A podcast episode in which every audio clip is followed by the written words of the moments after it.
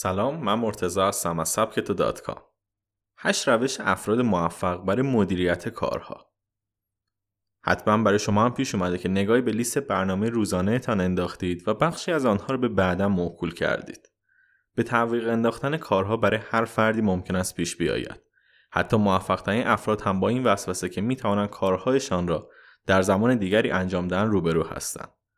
اما آنها برای مدیریت کارهایشان و مقابله با این وسوسه از چند روش و استراتژی استفاده می‌کنند.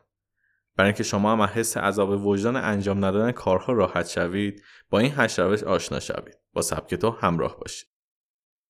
آنها نسبت به کارها متعهد هستند. آنها به خودشان تعهد میدن که تمام کارهایشان را تا آخر انجام دهند. شما می توانید یک تعهد برای خودتان درست کنید. و همانطور که در مطلب یک روز پربار برای شما گفتیم می توانید یک لیست از کارهای روزانه خود تهیه کنید و در یک دفترچه بنویسید و آن را کنار خود بگذارید و مطمئن شوید که برای انجام همه کارها وقت کافی دارید البته می توانید به جای دفترچه استیگنوت های رنگی بخرید و آنها را بر روی میزتان بچسبانید یا از لپتاپ و کامپیوترتان استفاده کنید تا همیشه جلوی چشم شما باشد سپس با انجام هر کار آنها را روی لیست خط بزنید این کار انرژی خوب به شما برای ادامه می دهد. نسبت به دیگران مسئولیت پذیرند. گاهی هر چقدر هم خودمان را متحد کنیم و لیست کارهای ما را در همه جا نصب کنیم باز هم تنبلی و وسوسه به تغییر انداختن کارها سراغمان میاد. افراد برای اینکه در مدیریت کارها موفق باشند و کارها را رها نکرده باشند از دوستانشان استفاده می‌کنند. آنها هدفشان را به دوستان نزدیکشان می‌گویند. چه اتفاقی میافتد؟ دوستانشان هر بار آنها را می‌بینند از اهدافشان می‌پرسند. و افراد برای اینکه پیش آنها احساس شرمندگی نکنند به شدت اهدافشان را پیگیری می‌کنند. البته اگه شما جز افرادی هستین که تا آخرین لحظه دوست ندارن کسی از اهدافشان با خبر باشد می توانید یک وبلاگ ایجاد کنید و هر روز از کارهایی که انجام می‌دهید بنویسید با این کار احساس مسئولیتی در شما به وجود می آید که در مقابل خوانندگان خود باید پاسخگو باشید و در نتیجه برای مدیریت کارهایتان بیشتر تلاش می کنید. خودشان را به دکل می بندن.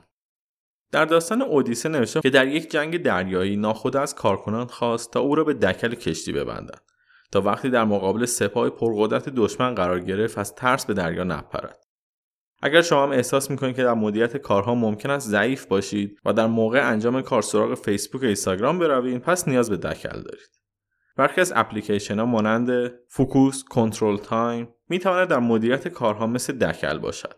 این برنامه ها به شما اجازه دسترسی به سایت های مثل فیسبوک را در زمان هایی که مشخص کردید نمیدن و شما مجبور به ادامه کارتان هستید. خودشان را می‌شناسند. خودشناسی ویژگی مشترک تمام افراد موفق است. خودآگاهی به شما کمک می‌کنند تا اول دلیل اینکه کارها را به تعویق میاندازید را بفهمید.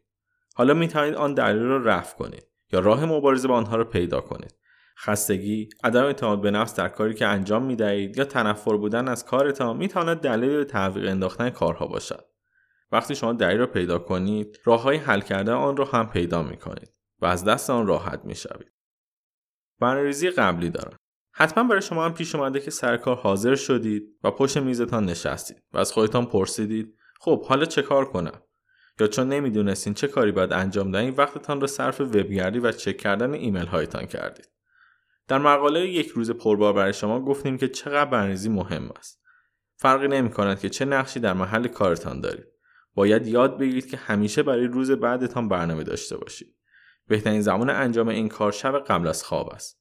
می توانید کارهایی که روز قبل مانده و کارهایی که باید در روز بعد انجام دهید رو لیست کنید یا به sticky note هایتان اضافه کنید. با این کار به بهترین شکل از زمانتان استفاده می کنید علاوه بر اینکه در پایان روز احساس مفید بودن هم خواهید داشت. متعهد به شروع کار هستند. کافی است کار را شروع کنید و بعد خواهید دید که درگیر آن می‌شوید و زمان زیادی را برای آن صرف می کنید. مثل باشگاه رفتن. کافی است که همت کنید و باشگاه بروید بعد خیلی راحت دو تا سه ساعت ورزش خواهید کرد.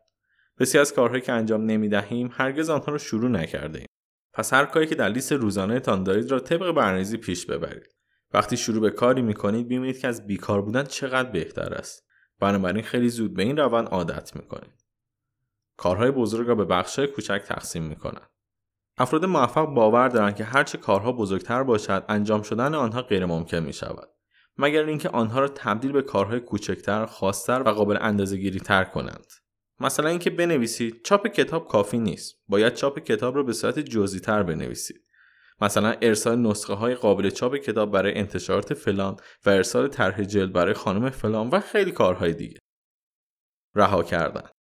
گاهی شما شروع به انجام کاری می‌کنید و چند ساعت هم برای آن زمان می‌گذارید اما بعد از زمانی متوجه می‌شوید که کار ارزشمندی نیست. افراد موفق در این زمان کار را رها می‌کنند. آنها این توانایی را دارند که کارهای با ارزش را از بیارزش تشخیص دهند. البته در ابتدا شاید مجبور باشیم برای کاری بیشتر زمان بگذارید تا متوجه شوید.